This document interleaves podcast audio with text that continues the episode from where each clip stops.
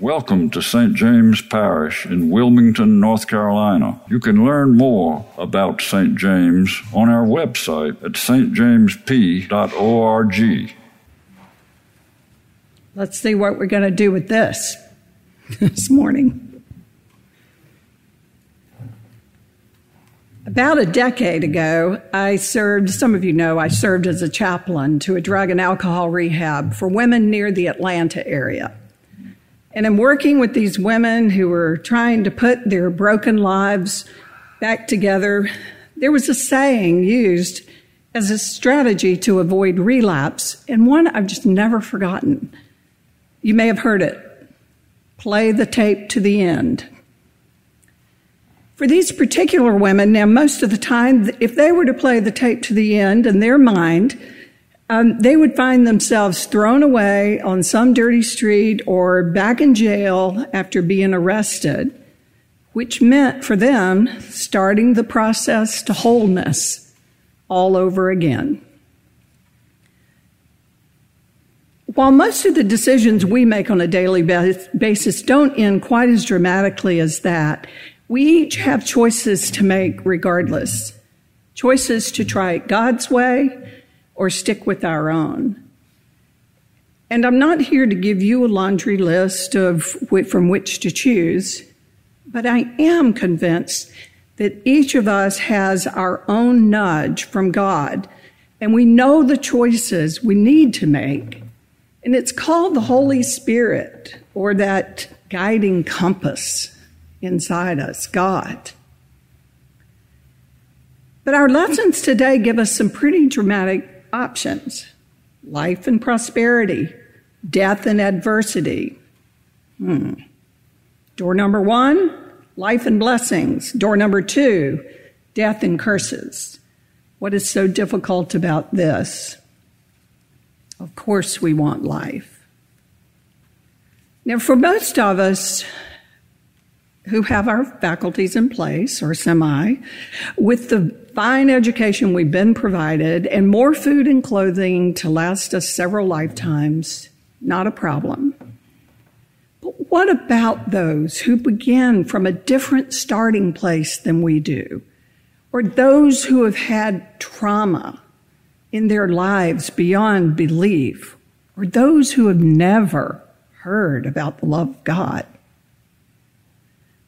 Some folks have a broken chooser, and it isn't that simple. Do they even have the capacity to choose life?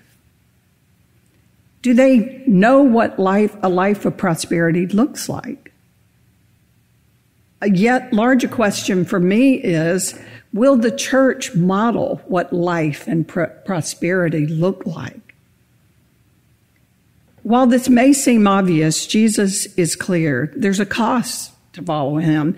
And he wants these large numbers who have been receiving food and witnessing all the miracles to know that he is leaving them, leaving us to be Christ's hands and feet once he is gone.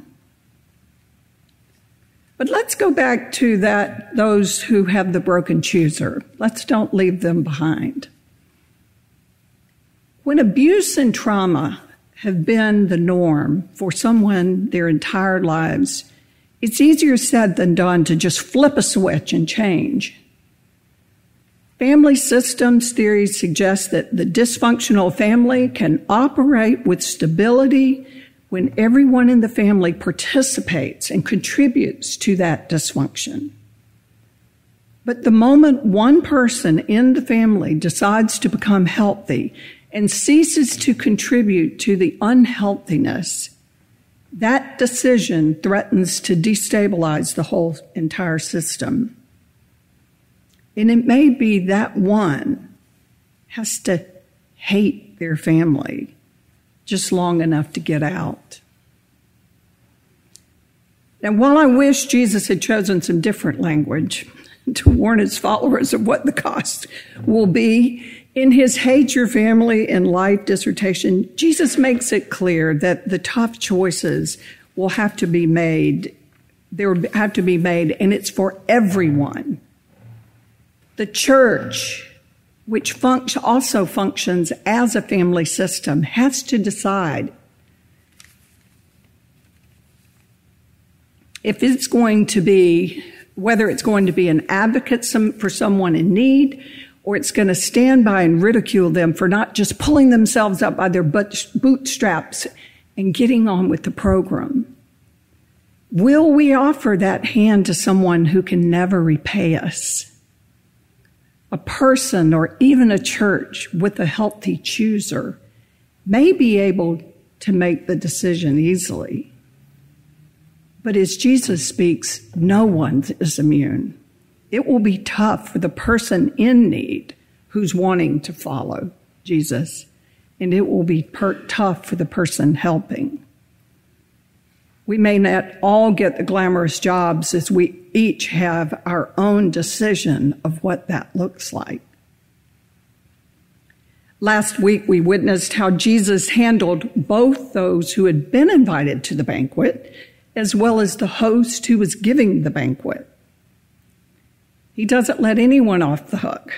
He invited us all to rethink our places at the table and to imagine new ways of being in relationship and new ways to practice grace and mercy. Today, as the crowds continue to grow larger and larger, Jesus is getting more into the weeds and letting them know what it's going to look like to continue to follow him.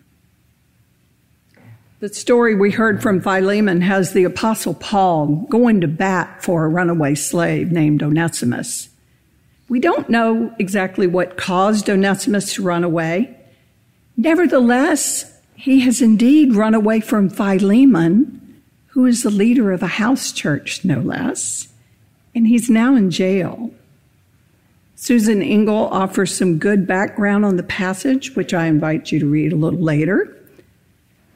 But Onesimus had to take a chance going back to his owner, and the owner had to take a chance on Onesimus. It took both of them making the tough choices. Now, admittedly, Jesus' call for us to hate family and even life hardly makes sense to us because we know that it's not natural to do that, or nor is it consistent with the rest of Scripture, which calls us to love, to understand, to forgive, to care for others, and to provide for our families. But as we've been seeing really all summer, and with um, in Luke, in parts of Luke, with some of these rather contentious sayings of Jesus, they often and most likely have deep roots, much more than what's right at the surface that we can see. We can go off in a huff, or we can dig a little deeper. Where I've finally landed on the statement of the word hate in Jesus' day um, is that it possibly did not carry the emotional baggage we often give it.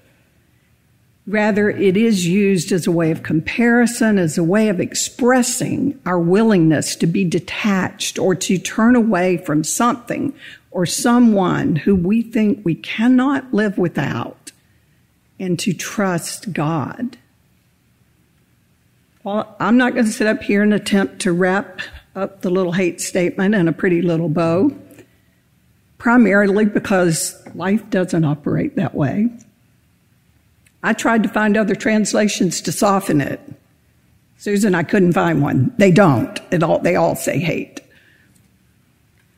But what is clear to me is that there's a cost for choosing a better way of life. There's a high price to take the high road.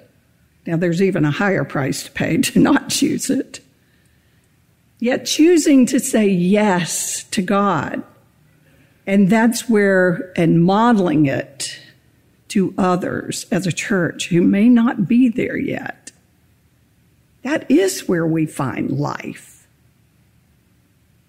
I still don't like the word hate in any form, but it does cause me to pause and ask myself, as I ask you now, is there anything or anyone that stands in the way of ultimate loyalty to Jesus which who only desires for us to be whole. God desires wholeness for your life. Play the tape to the end. Where is God calling you to go or to stop or to change directions? Jesus makes it clear that following him will always point us toward loving God with all our heart, soul, strength, and mind.